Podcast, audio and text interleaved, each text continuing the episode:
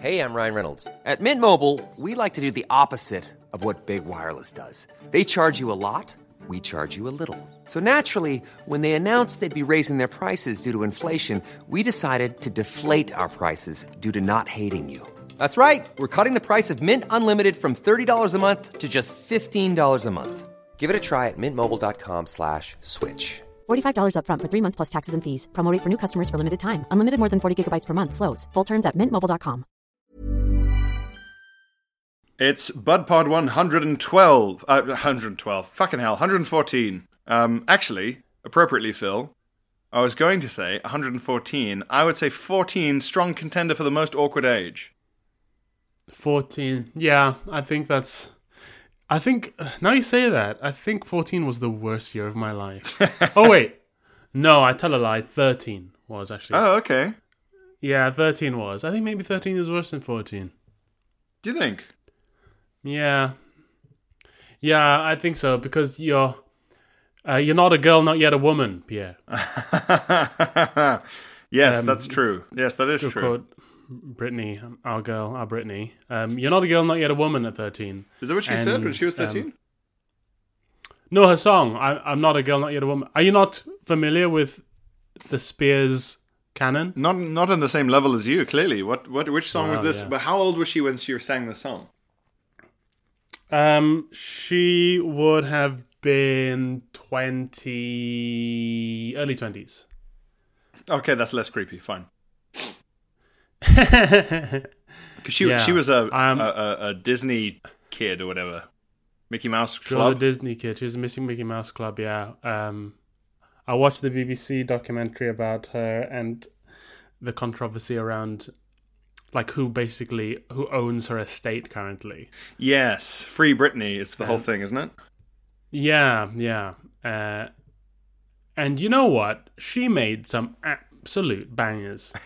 Listening to those songs, I was like, shit. I think she. I think she's basically David Bowie. Actually. Do you think so? I mean, I don't think she wrote the songs, but I mean, it's hit upon hit, Pierre. Uh, I, I, I think she should be up there with David Bowie for the most musically influential figures of our of our lifetime. Do you think? Well, influential. That's actually fair enough. Yeah, yeah, but also just like rate of rate of bangers. I mean, they don't push the boat out musically, um, I suppose, as as David Bowie did, but Yeah. they're still they're cracking songs there. Songs there. Um, I But yeah, I mean, she wanted to be like a star when she was a kid, and her her mum was one of these parents who would like take her to pageants and say, "My girl's gonna be a star," and it worked too well, maybe. yeah, well, yeah, all those pageants and stuff are um, deeply, deeply concerning. I'd say. mm, very American. I'd be so disappointed if those pageants weren't literally just all FBI sting operations. All to catch a predator. Single, we catch like twelve predators per event. It's the most efficient. Do you think um, It, there'd be FBI agents like, in my day, you'd one man would sit and he'd work hard and he'd catch a single predator, but now these modern methods, they're just uh, it's like trawling the sea for fish with nets. It's, there's no skill to it.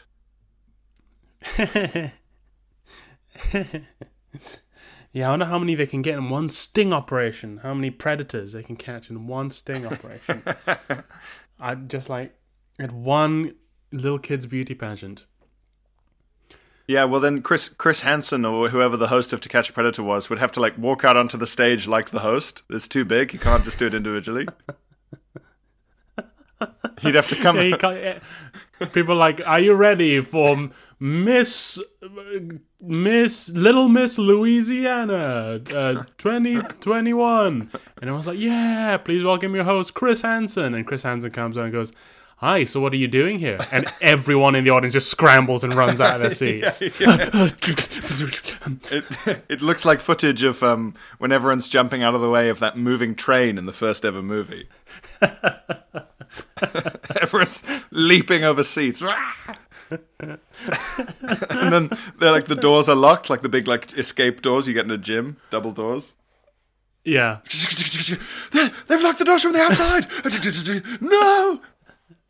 Chris Hansen's just slowly walking towards him like the Terminator. What are you doing here? You like talent shows?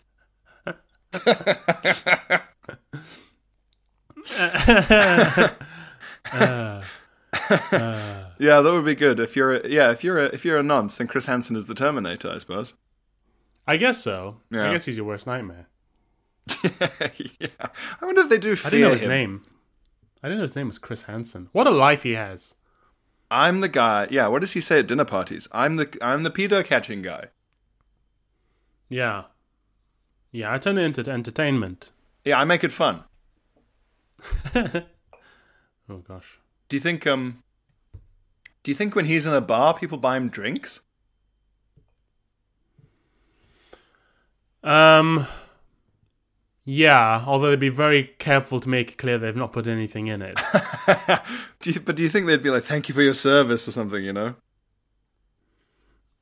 um, I guess so. I guess those like crazy sort of save the children people. That's what they're called, right? The Pizzagate people. Yeah, they must he must be kind of a hero for them, like uh, set them down the path. Yeah, they think Yeah, what is it? They think every they think the world is run by evil pedos or lizards or something and they have all these kids so they can Evil pedo cannibals.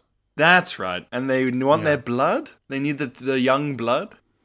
Yeah, something along those lines. Yeah. I will say their internal theology isn't really clear. Like the, the, the logic of their universe.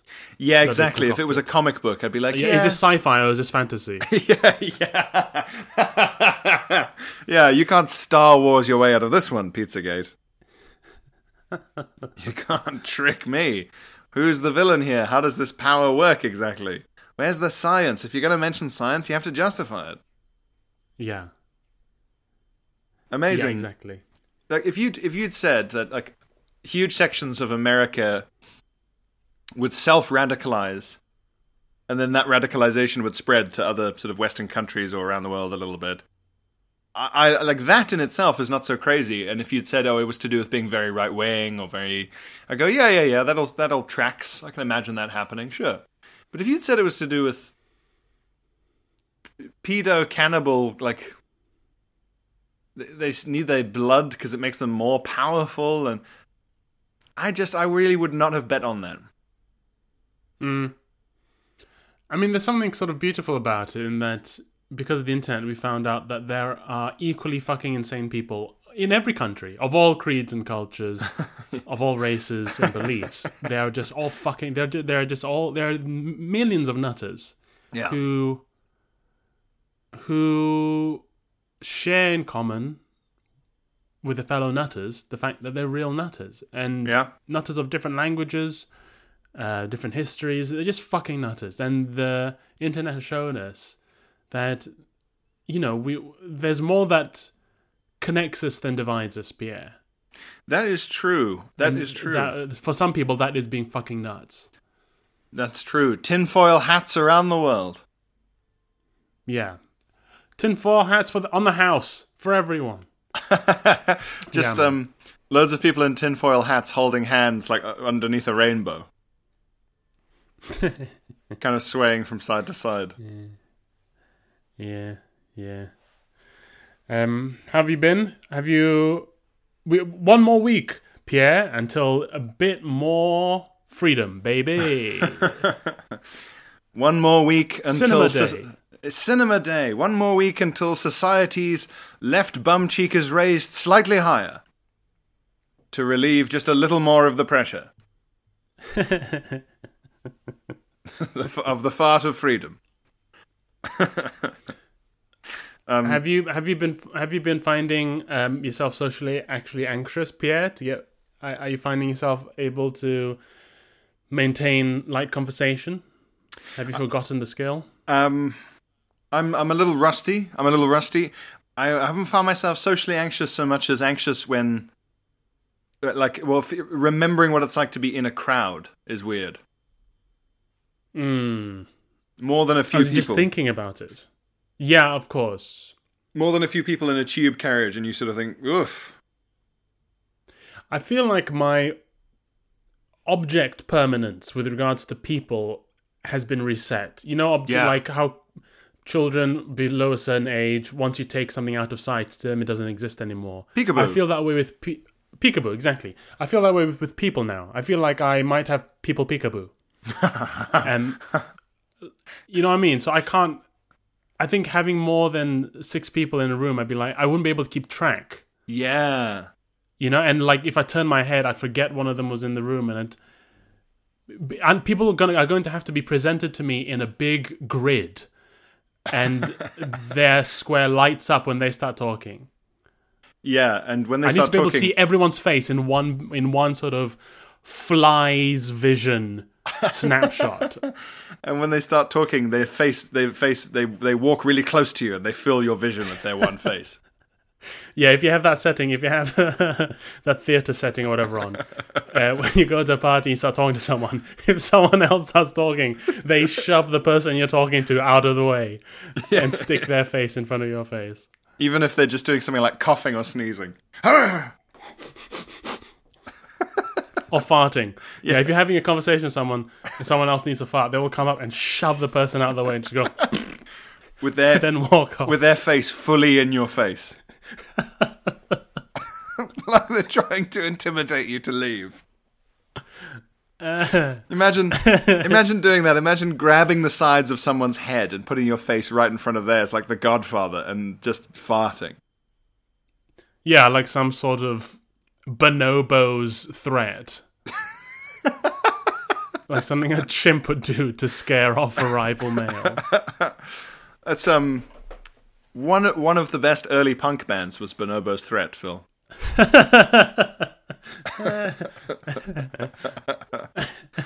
they were the, they invented the whole smashing your instruments thing, but then they also threw their feces because of the name, and people hated it.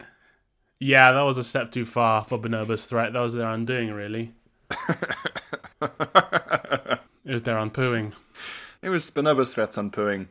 Um, yeah, yeah. I found myself a little anxious. I tell well, well. I'll tell you what's making me what's making me anxious for for reals, uh, Phil, is that I listeners. This is for you, Podbuds. I'm doing some live comedy in three weeks. Wow, wow, wow, wow. Wee, wee, wee, wee, wee. Live comedy in this day and age. I know, I know. Um, I have agreed, listeners, to do a week, a week, uh, Monday to Saturday, uh, at the Soho Theatre in London, uh, in the downstairs cabaret room, because cabaret is the least diseasable room. And it's Monday, the 24th of May, to Saturday, the 29th of May, 7 p.m. Uh, any anyone who bought tickets for my old Soho show that was cancelled two months before it could happen because of the COVID, you can transfer your tickets over. I assume you've had an email about this. Anyway, I figured it was worth saying. But yeah, I'm doing this show from the 2019 Fringe. I'm going to have to update it. I'm going to have to fiddle with it. Amazing. Wait, so that's 24th till 29th you're doing that? Uh, this month. uh, inclusive, 24th to the 29th. Sweet. Okay. The whole week, baby. Well, yeah, I'm, I'll, I'm definitely going to come. I'm gonna come. I'm really and then hoping- I'll go to see Pierre's show. Yeah, that's right. I hope um I hope I hope that the material hasn't aged too badly, Phil. I open with um delicious bat soup. That's the name of that routine. Yeah, yeah. Um, uh, how delicious, nutritious, and safe bat soup is. Yeah, yeah, yeah, yeah. And then there's that bit of the show where I get people. Uh, at, well, at the end of the show, it's a bit like church, except you have to turn and cough into the mouth of the person next to you and say "Peace be with you." yeah, yeah, yeah, yeah. Um, Yeah, I always found that the most moving part of the show. Well, I mean, not to spoil anything, but it's a callback to the routine about how much I love coughing that I do in the first ten minutes, and everyone goes, "Oh, the co- we remember," and it's very satisfying. But I don't know. Yeah, and you get everyone to join in on the big three, two, one, and you all cough together. Yeah, I That's think that'll right. age fine. I think that'll be fine. I, I think that's so. Still... I think I think so. I'm gonna open with uh, I'm gonna open with some classic gags, but I just flew in from Wuhan, and boy, are my antibodies tired. Things like that. classic stand-up gags. But that, I mean, that's pretty soon. I, that's the you. You have the soonest comeback stand-up run I, I know of. Yeah, yeah. Well, when when Soho got in touch and they were like, "Do you want to do your run again?" and I was like, "Of course I do." And they went, "It's in three weeks," and I went, yeah, yes, yes. And um, I'm genu- I'm gen- genuinely the thing that's worrying me is I gen- genuinely have not put on my stage clothes for a year and a half, and I have gotten uh, much girthier in that time. You're basic. You're basically Batman in The Dark Knight Rises. You've got to like use that hydraulic thing to like like crack your knees back open, and you're gonna have to st- give give her the bat belt, the utility belt, a couple of extra notches. Go down to Timpson's, get him to punch him in. I'm like I'm like I'm, I'm like when Thor is fat. Yeah, yeah, and you got the same Norse knowledge, I suppose. That's true. Yeah, yeah, yeah, yeah. Fat Yeah. Thor. You're Fat Thor. I'm I'm You're Fat Thor. I'm Fat Thor, and I'll be available for viewing in Soho at the end of the month, which is very exciting. It- but hopefully, people Is there a particular bit that you genuinely are? You genuinely are like that's not going to work now. Uh, yeah. over now. Well, in that show, I, I did some stuff about the the upcoming verdict in the Shamima Begum trial. some stuff about ISIS, Uh. and I might have to just do a routine going like, "Who remembers ISIS?" There's going to be so much of that. This uh, in stand up this year. There's going to be so much. Do you remember? There's going to be so much. Anyone remember? A blank. It's going to be like a, a Peter Kay convention. Do you remember? Do you remember ISIS? Do you remember? They'd swear allegiance in a lone wolf format, so there was no way to tell who was doing it. Do you remember? I mean, you could sort of semi-update it with that story from sort of near the beginning of the pandemic, where ISIS were telling its members not to go to Europe because it was too dangerous. yes, exactly. Yeah, we did it. We got him. All it took was to suicide bomb ourselves with plague. Yeah, Are you feeling anxious about? You're feeling anxious, Pierre? Um, I definitely need to like. I haven't performed um many gigs. Like norm- normally, Phil, you and I would be doing a few gigs a week, say Yeah, on I'll, average. I'll let you say that. Yeah. Um, and we've probably done two weeks worth of gigs in like a year and a half.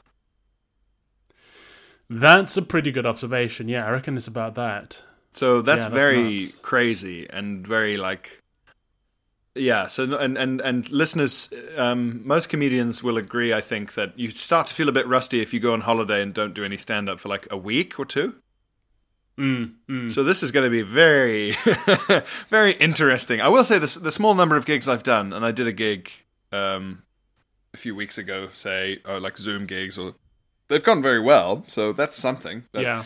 yeah, it's going to be interesting, and I just uh, also you just want people to come because it's socially distanced. So if I don't sell it out, I look like a real COVID, COVID knobhead.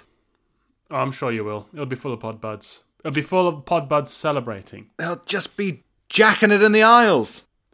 And also, I think like people be slipping and sliding all over the place. I think I think the effects of disruption do plateau. You know what Yeah. I mean? I think like the effect of not doing stand up for a month is probably about the same as not doing it for a year. Yeah, that's true. Yeah, you don't forget how to ride a bike. Yeah, that's right. Yeah, that is very true. Yeah. Um, But I, I do hope your anxiety isn't giving you too much uh, mental health, Pierre. We were talking about this earlier. yeah, yeah. People keep saying mental uh, health as if it's the thing that's wrong. Yeah, it's like I've got mental health. Mental health is really dangerous, everyone. You have to be sure not to catch mental health. It's so. It makes it's one of my real pet hurt. peeves. Yeah, it's my real pet peeve, and you can't get angry at people because usually they've got mental health, so you can't.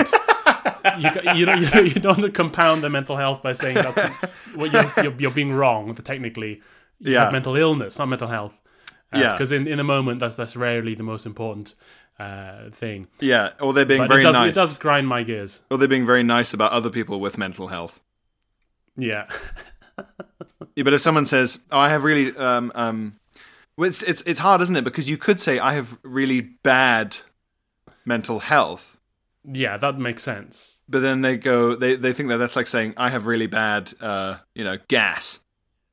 Right? Yeah, That they can Yeah. just then say mental health, and it's like, no, no, no, you you you, I have bad mental health, or um, I'm I my my mental health is is is is suffering or declining or it's a state of positive um, existence. And yeah, it's if someone is saying, "Oh, when people correct my grammar, it makes me want to kill myself." I my I'm suffering from mental health. you just have to just have to squeeze your lips together like mm-hmm, mm-hmm. just keeping your mouth shut.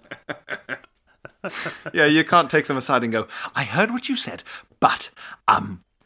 Yeah, And I hope you get better. I, I just want to to point out um, that you're actually oh you're actually getting it wrong when you say you've got mental health. I would like to be very clear that what I am doing in this moment is uh, prioritizing grammatical correctness as an abstract concept over you and your uh, brain and how you feel.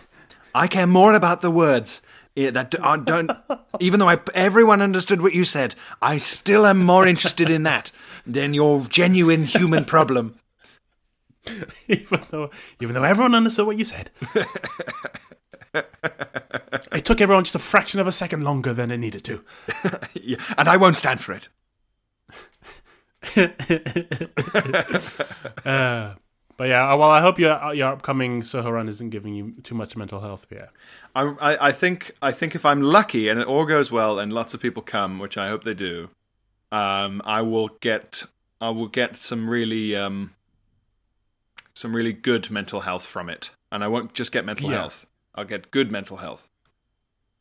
Yeah, yeah. Mental healthy. You'll get mental healthy. I'll get me- I'll get mental healthy. Well, I'm going to have to get mentally healthy to fit my fat arse into my trousers. Has it really got that bad? Oh boy, yeah. I uh, well, I mean, because so I've I've got stand up about this, but when I get fat, it's like the whole body, like evenly, like when you enlarge a picture in Photoshop.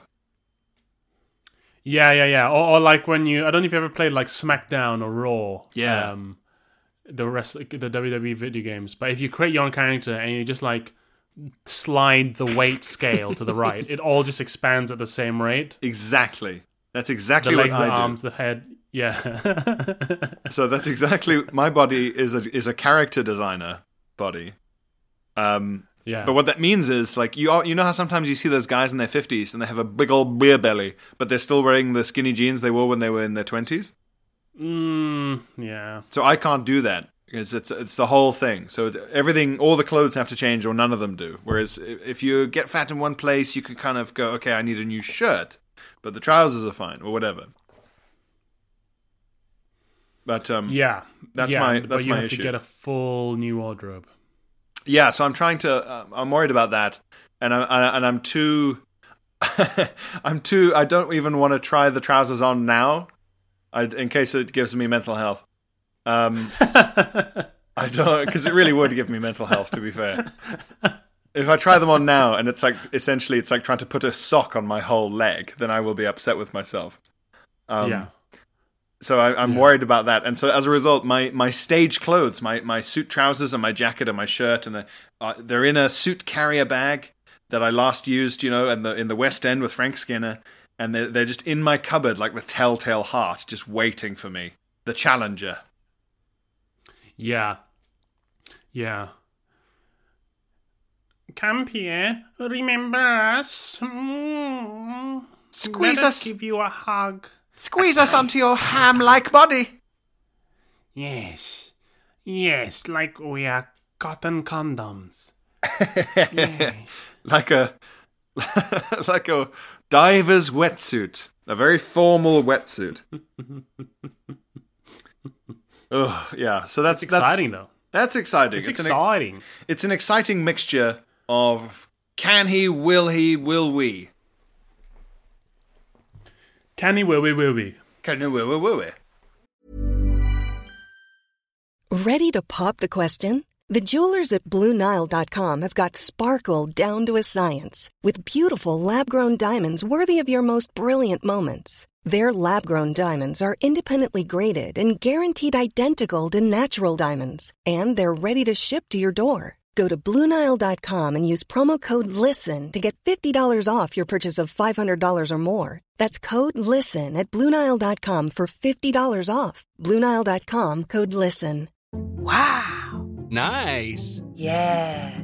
What you're hearing are the sounds of people everywhere putting on Bombas socks, underwear, and t-shirts made from absurdly soft materials that feel like plush clouds.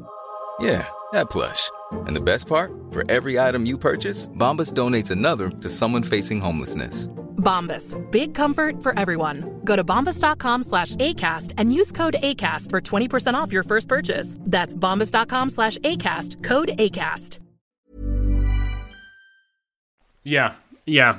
It's um, it's interesting to watch the gradual easing of lockdown and and and sort of as I expected. It's not the single great hurrah. You know, it's all Yeah. just sort of slow and bit by bit and Yeah. People would have wanted like a VE day, you know?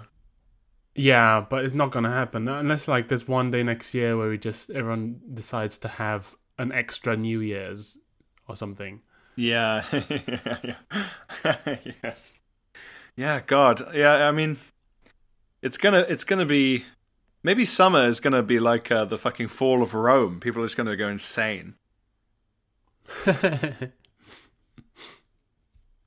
you think um this will change the British social character in some way?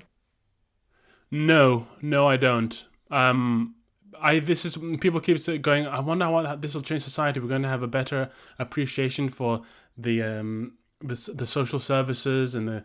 The, uh, the people who look after us and no we won't maybe for like a year people will say remember the what the nurses and the doctors did but we'll go back we, people always go back we always go back we're not we don't change people don't change so this that's why when people are talking about the new normal i'm like no we're go- Yeah. the second we can go back we will and there's a reason people end up a certain way and there's a reason society takes a certain shape and i think part of it is changeable depending on you know new technologies or what becomes most convenient.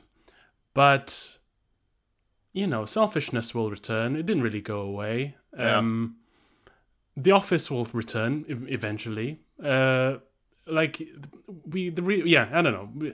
Society exists in a particular way for a reason for a reason you know so i know i i i don't i don't think it will change the british psyche i really don't I think I think I think maybe we, I think we'll be appreciative for things. Yeah. Um, but but appreciative not of other people, but of our own freedoms. yes, and- yeah. Um, the con- the conveniences we used to take for granted. But I sound like a cynic here, but I, I don't think that will fundamentally change. I think um more people will wear masks. yeah, I guess that yeah, that probably makes sense. I know a few people But who um, are like, they're like before the pandemic, they were the kind of people who say, you know, I, oh, I just hate being sick. Oh, I'm so bad at being sick. I hate being sick. Yeah. Those people are like big, ma- big mask converts. I think. Yeah, I, I guess I'm so one of those people that social distancing has sort of been fine for. Because I, I I wasn't touching the stuff on the tube even before this all kicked off. I mastered like tube surfing. Like I can stand in the middle of the tube, not holding anything, Yeah. and I won't fall over. Yeah. Um, and and I've not got sick once, Pierre, since March last year. I've not got sick of anything once That's nuts, isn't it? nothing at all. I, I from time to time I get like a little scratch in my throat. And I'm like, is this it? And the next morning I'm fine, and I've just I've just not got sick at all. I So- remember when when it, I might I might I might stick to not touching people for a while. I remember when we were recording when all this started happening, and I, I, how is this for crazy uh, listeners? I think we might have done more episodes of Bud Pod distanced through the plague than not. Yeah, it's mad. Look, I look back like episode 52, and it's already a pandemic episode. I'm like, what? I could have sworn this was like maybe 30 episodes at most. We've done Yeah. like this, but yeah, it's coming up to most of them now. It's fucking crazy. And I remember early on you saying how much you were like you wanted to get it so you could have had it. Right. Isn't that interesting? Yeah. I mean, that Yeah. was very much the thinking at the time. We were still in, uh, we were still in herd immunity mode back then. Everyone was everyone was doing it. Yeah, we're all like, "Ah, how many old people are we willing to sacrifice to keep living normally?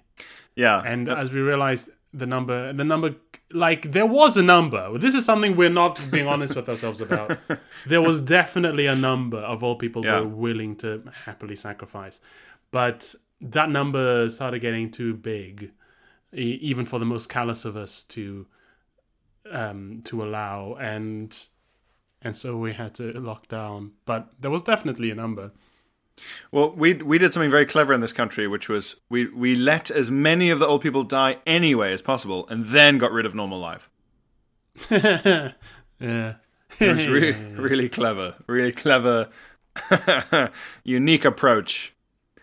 And also Um, really clever of the Conservative Party to only do well right at the end. Because it seems that I'm not the only one who has been reading Daniel Kahneman's Thinking Fast and Slow, Pierre. Because one of the lessons is the peak end rule. And Yeah. that is about how what you remember of an experience is the most intense moment, the peak, and how it ended. And it's an average between the two. And be- because the, the Tories, you know, with the vaccination program have ended very well, presuming this is the end, Yeah, um, people are likely to remember to actually think of them quite positively, as has been borne out in the recent council elections. that's true. Yeah, yeah. We've we've we got the trouble of, as you say, the vaccine the vaccine boost, a booster, a booster jab. Mm-hmm. They've got a booster jab from the voters. Um, Right, right, yeah. they've got their second Yeah, jab. they've been given immunity. The, the the Tory government has been given immunity from from the opposition for another fucking year or whatever. till next winter. Yeah. Till till the opposition can mutate into a form that can bypass this immunity. Yes. Actually, quite a good analogy. I, I like this. It is, it is, yeah. Wh- Um, when will Labour find its escape variant leader? yeah, yeah. When will Labour finally choose a leader with an extended protein spike? Capable of penetrating the outer cells of a Tory majority. oh,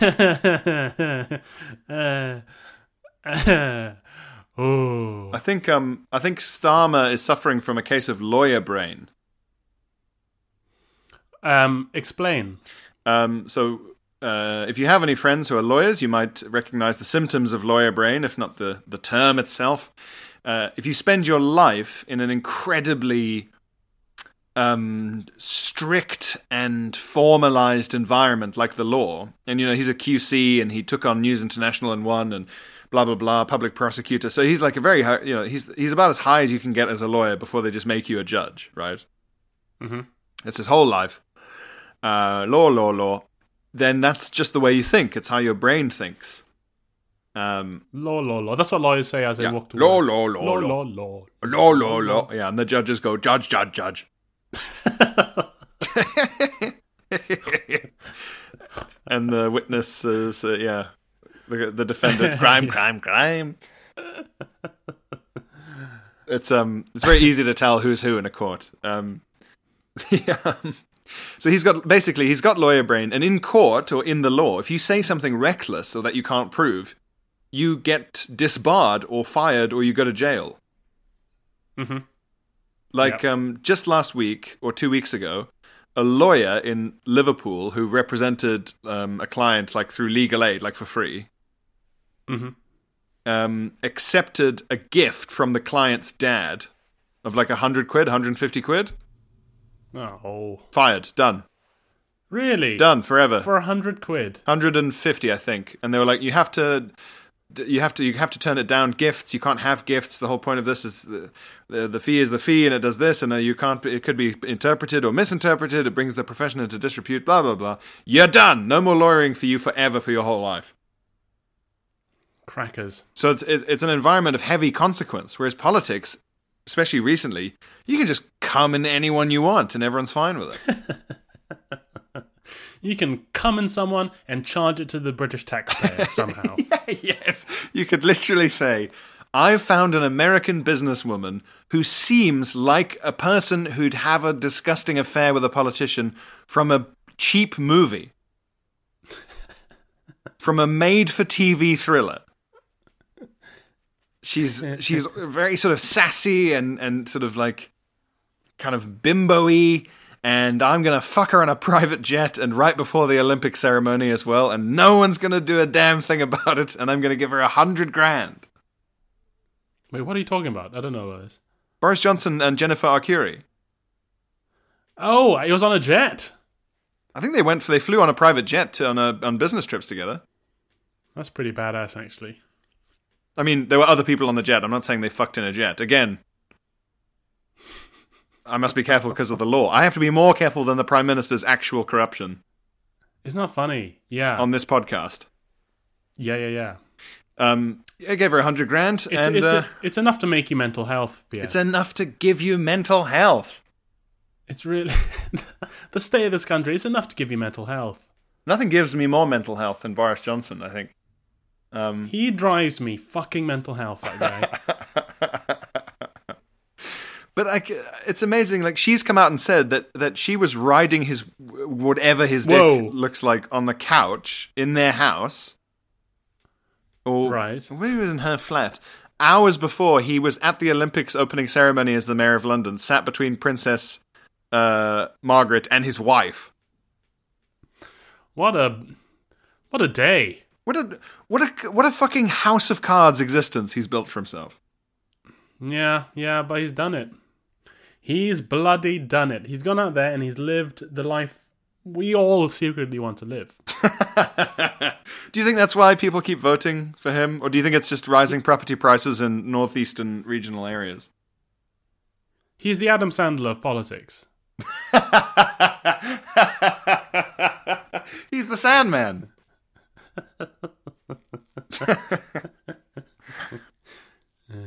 He's um Yes, he yes, keeps making all this guff, yeah. But anyway, the point the point with Keir Starmer having lawyer brain is that it means he can't do or he can't say the kind of stuff that gets good cut through, like rabble rousing stuff, because he's in, Hmm. incredibly professionally cautious. Yeah. Yeah. He can't he can't say we will give everyone free chocolate biscuits every day for the rest of their lives. Cuz he's going to go "Oh, that might be legally binding.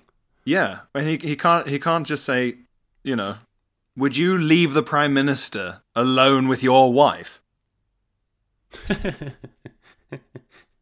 because he'll go, oh, well, that's that could be defamatory. Oh, that's very rude. No, we should focus on this incredibly niche, you know, or policy. People love that- policies. No, they don't. Why is politics seemingly um uh seemingly free of defamation law? I swear people in politics is there like some sort of tacit agreement, some honor amongst thieves that we can shit on each other and we won't sue each other? Well, um, it can. There's. It's not defamation if it's honestly held opinion. Eh? Well, like So you just have to prove that you really believe someone is a is a murderer. no, no, no, no, no. That's a crime. You're accusing them of a crime. That's not an opinion. Okay, okay. So if, if I say Phil Phil does paintings and I think the paintings are shit, Not true, but I'm still hurt. yeah, I don't paint, but I'm still hurt by that. Yeah. that's my opinion. That's not defamatory. I'm just that's my opinion on the work. Okay, okay. Whereas um, if someone accuses you of something that isn't a crime but is bad, you need to prove that it's damaged you somehow. You need to prove that someone emailed you and say we're not going to hire you for the blah blah anymore because so and so accused you of being a rude, nasty boy. But then if the other person can prove that they truly believe me to be a rude, nasty boy, does that let them off? Uh, well, maybe it could. It just depends on the specifics of the case. But then you'd have to go to court, and then if you could prove damages, you could say, well, is it is it so true that it was worth me losing this money or this work or this reputation or whatever else? And then, then you have a very long, see, expensive court battle. The time where you don't have to prove a damn thing is if they accuse you of an imprisonable crime.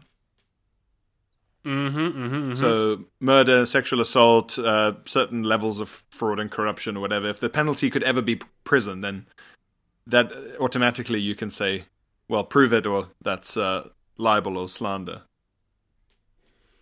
Slanderous. Slanderous gossip. Scandalous. But yeah, Jennifer Arcuri is just going around telling us all about all the different times Boris Johnson spaffed in her and gave her money, and everyone's just gone tee hee hee and just ignored it. Yeah, well, people don't give a shit. People don't give. We don't care. I don't care. I don't care. I'm not a Boris Johnson fan, and I don't give a shit who he smaffs in. I don't, I, I don't care. but So- he, he gave her a uh, hundred grand, Phil. It doesn't matter. Of whose money? The, the London Mayoral Business Development Fund. Well, your, of your of your money. She was developing his boner. That's something.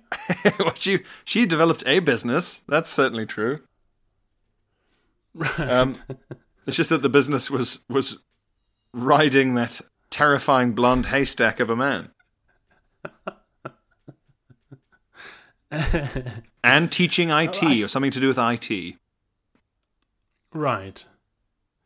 Yeah. So so I'm sure it's all fine actually, Phil. But wouldn't it be nice if someone looked into it properly or cared? But they don't. I mean, uh, we people barely mean- cared about Prince Andrew. People just went, "Did you go to Pedo Island?" And he went, "Yeah." And everyone went, "Oh, that's terrible." Anyway, It's. I wonder what people care about now. It's an interesting.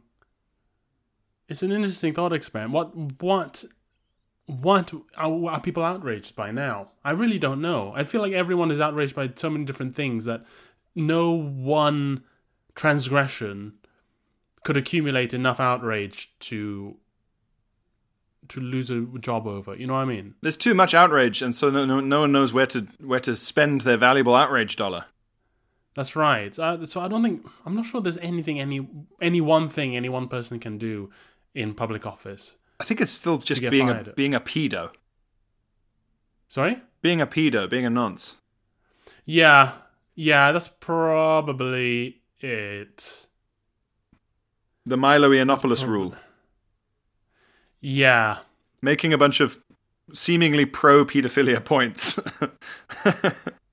sort of Mm, vaguely yeah. saying that you think it's okay for much older priests to be extremely friendly with 14 year old boys, and then even the far right will say, okay, no. okay, no, no, no, no, no.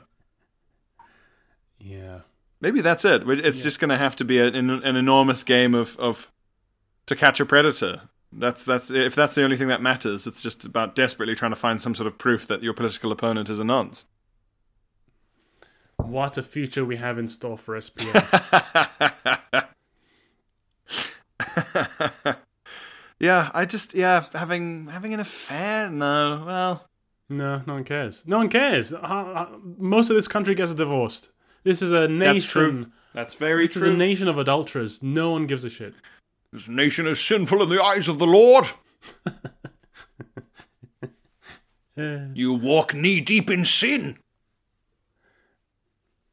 Yeah, I mean the the sort of the acceleration of sin in government, mainly due to Donald Trump. I mean, he was doing he was doing something Yeah. wa- Watergate worthy every day. So the the the point, yeah, like we've we've we've he he he he rushed us through a century's worth of Yeah, moral numbing. that's true. That's a very good years. point. I'd like uh, when you, you said the acceleration of. Uh, first of all, um, excellent Christian rock band, the Acceleration of Sin. um, really good, even for a Christian rock band. But I just Well, love they, the they- idea. They, were a bit. They pushed the boat out a little because they were coming at it from the point of maybe being a bit pro sin. Yeah, well, they, they I think they got a lot of credit because they, they the reason that they um, were so uh, uh, good at getting the attention of young people is that they they didn't pretend that the sinning wasn't attractive. Yeah, yeah. They they didn't want to patronize the youth by, That's by pretending that sinning wasn't fun. Sinning is fun. That's what makes it hard to avoid. Yeah, And the young Christians really appreciated that that candor, that's it. which they they, they don't get from any other part of the the church institution. Well, that's it. And and and as with all Christian rock, nothing more unnerving than seeing a bunch of young men dressed like Blink uh, One Eight Two uh, in a big group prayer. really odd, extremely strange. Do, do, do you know that story about the um the uh oh, what's it called the clown posse the um, Insane clown posse. insane clown posse Yeah.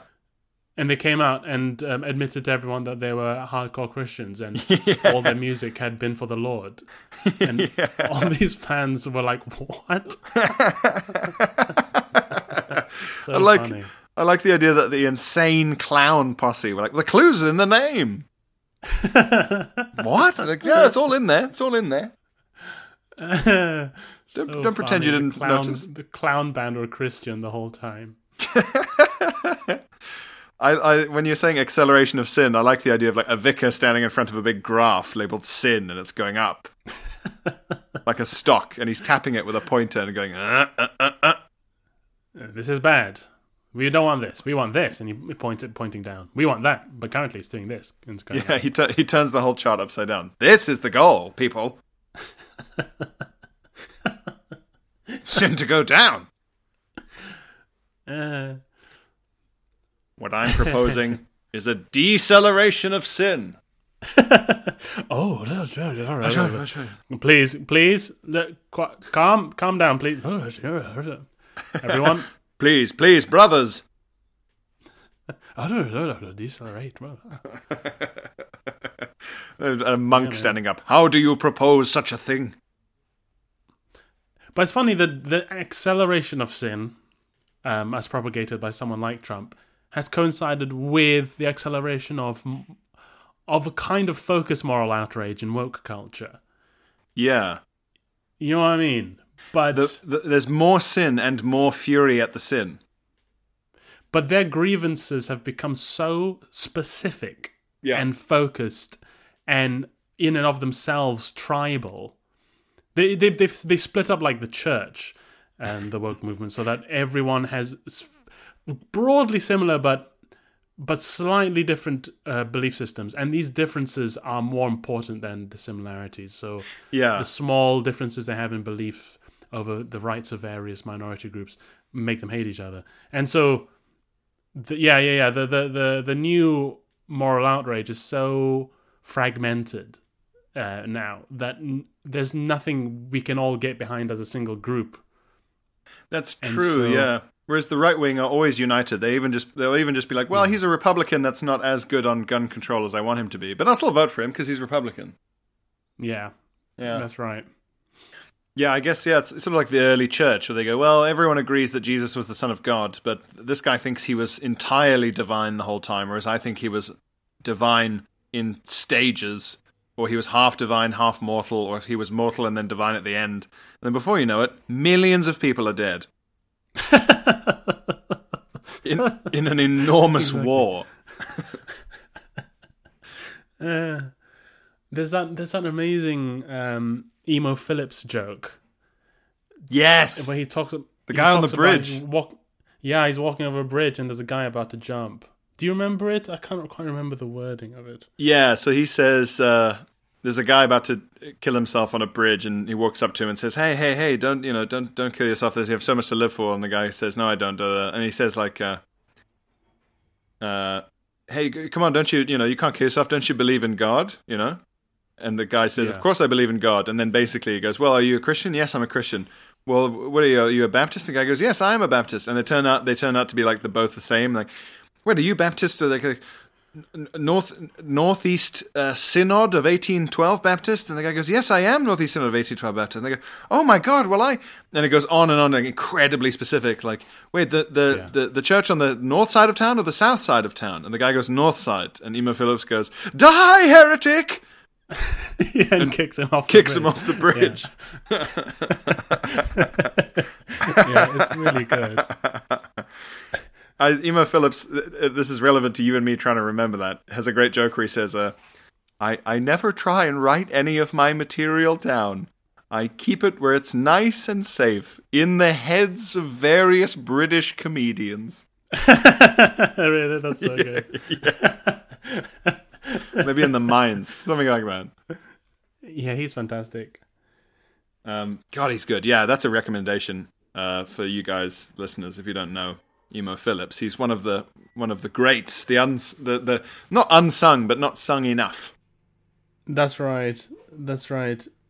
He's one of these. He's one of these comics. That, like people say, "Oh, he's weird," but not really. He's, he tells jokes for an hour. They're just very good jokes. But just because he does something weird while he's doing them, he'll always do something protracted for and long for the entire and unexplained for the entire show.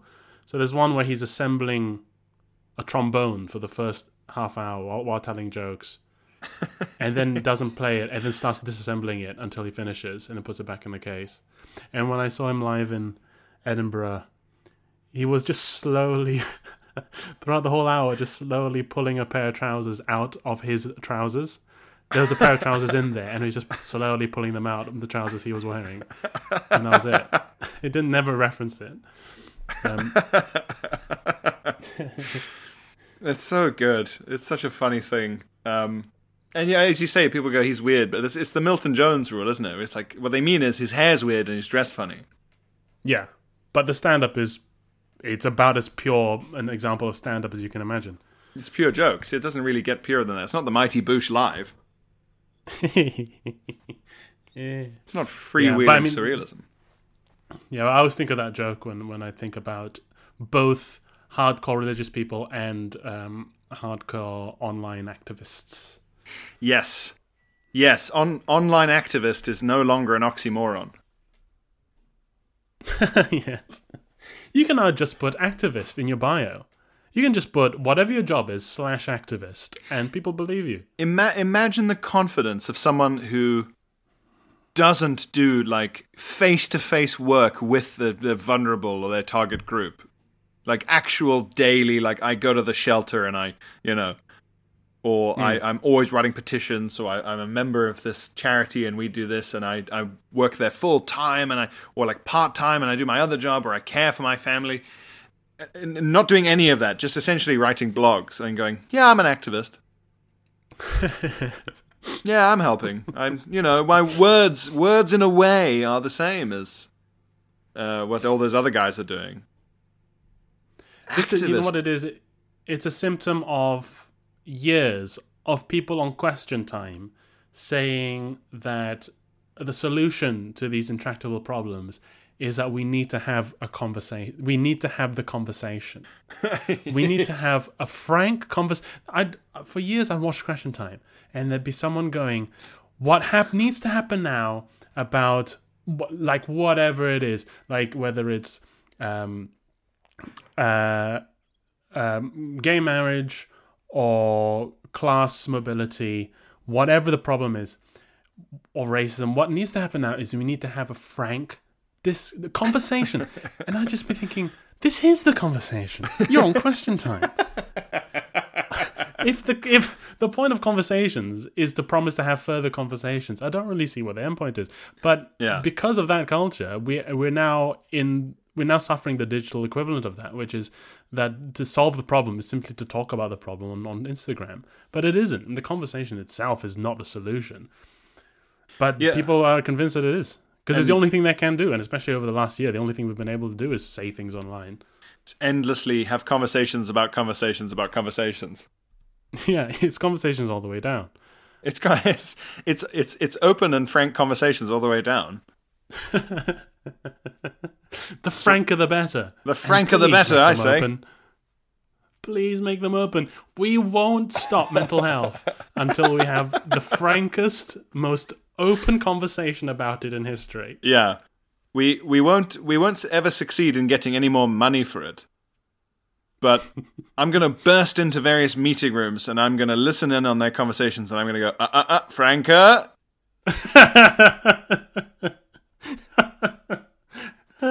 when I come back after my lunch break, I want to hear us. this conversation. And you should all be ashamed of how unfrank this is. This is the least frank thing I've ever heard in my life. you there, be frank. Uh, excuse me, you, what's your name, boy? How long you been here? Go on, be frank for me. when I get back after my meeting, I want a whole lot more frankness in this room, and if there's not, then frankly, you can all get out.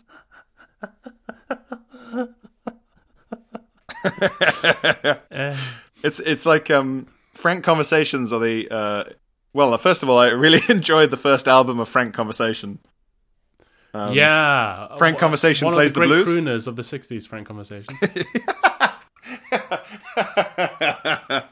Yes, yes, yes, yes. His cover of uh, "Girl from Ipanema" was great.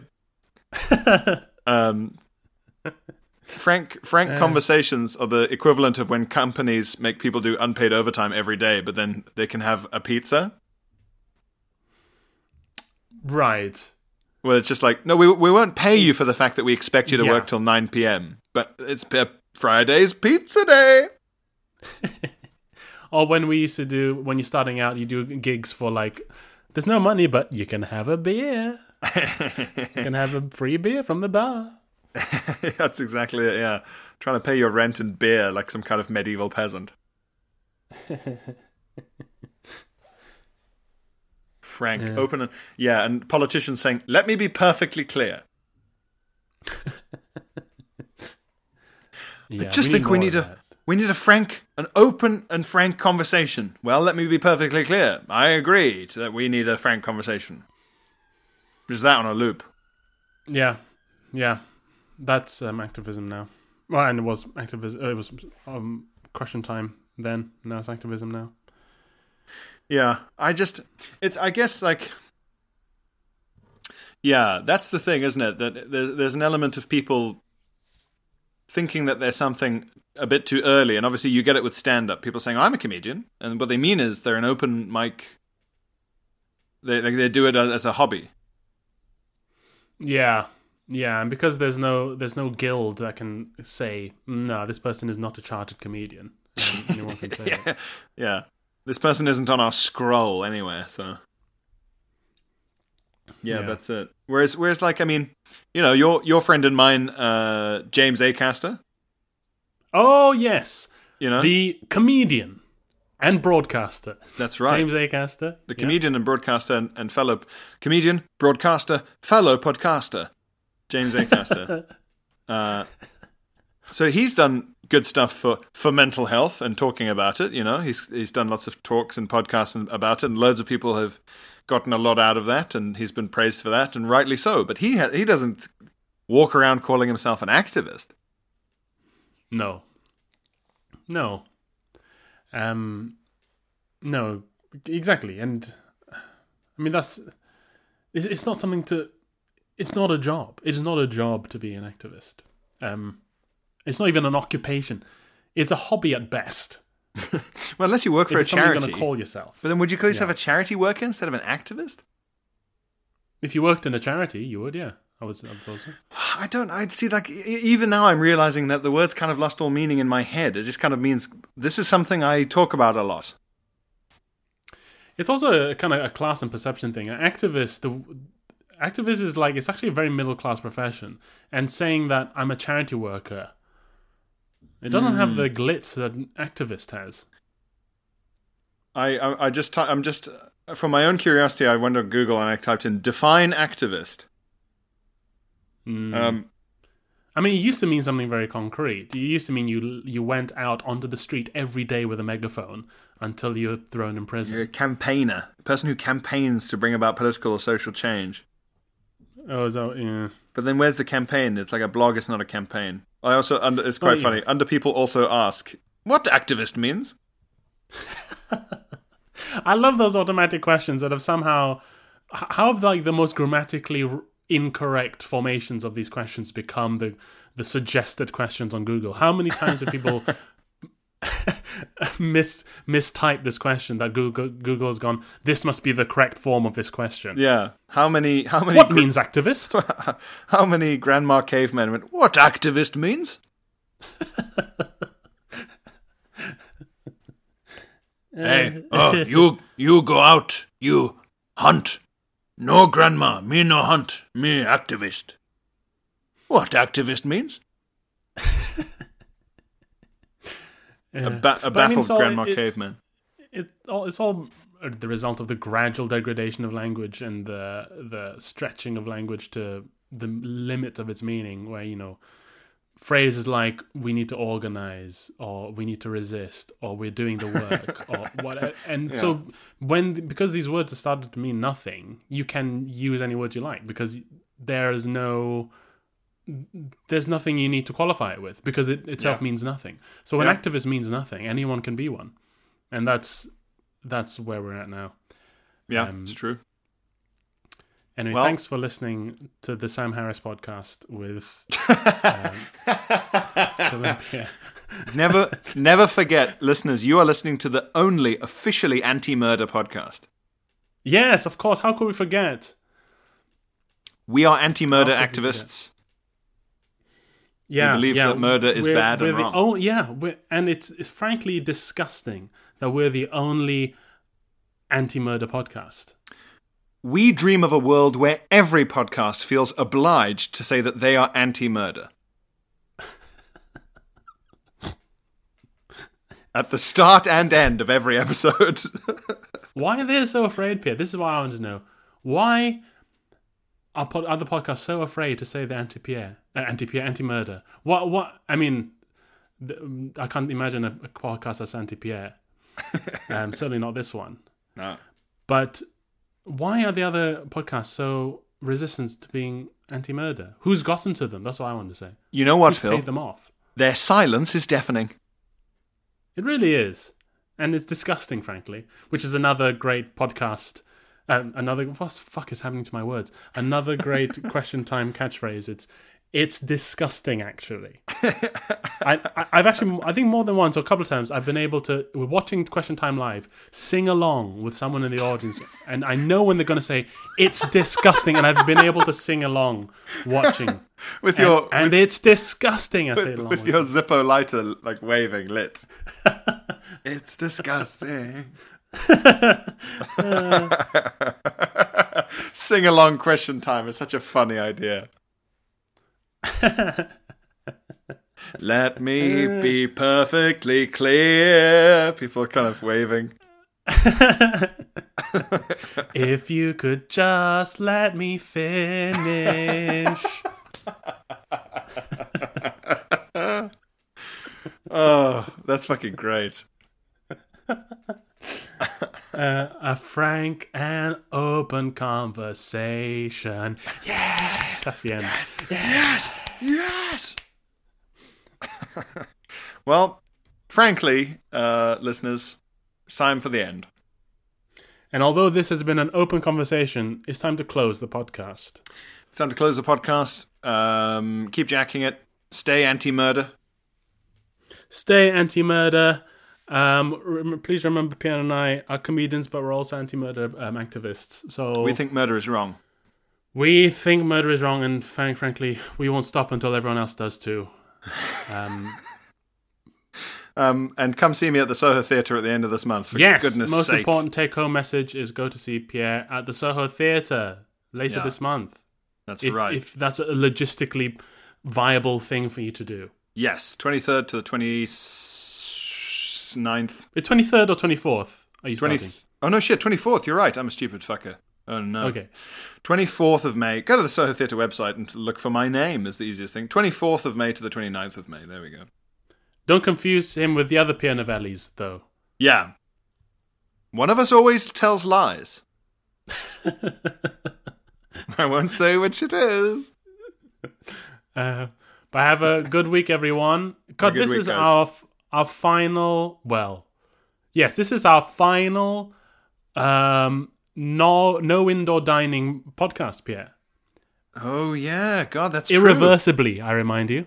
Irreversibly. This is our irreversibly last no indoor dining episode of Bud Pod. Gosh, that's mad, isn't it? Yeah. Brave New World. Yeah. Um.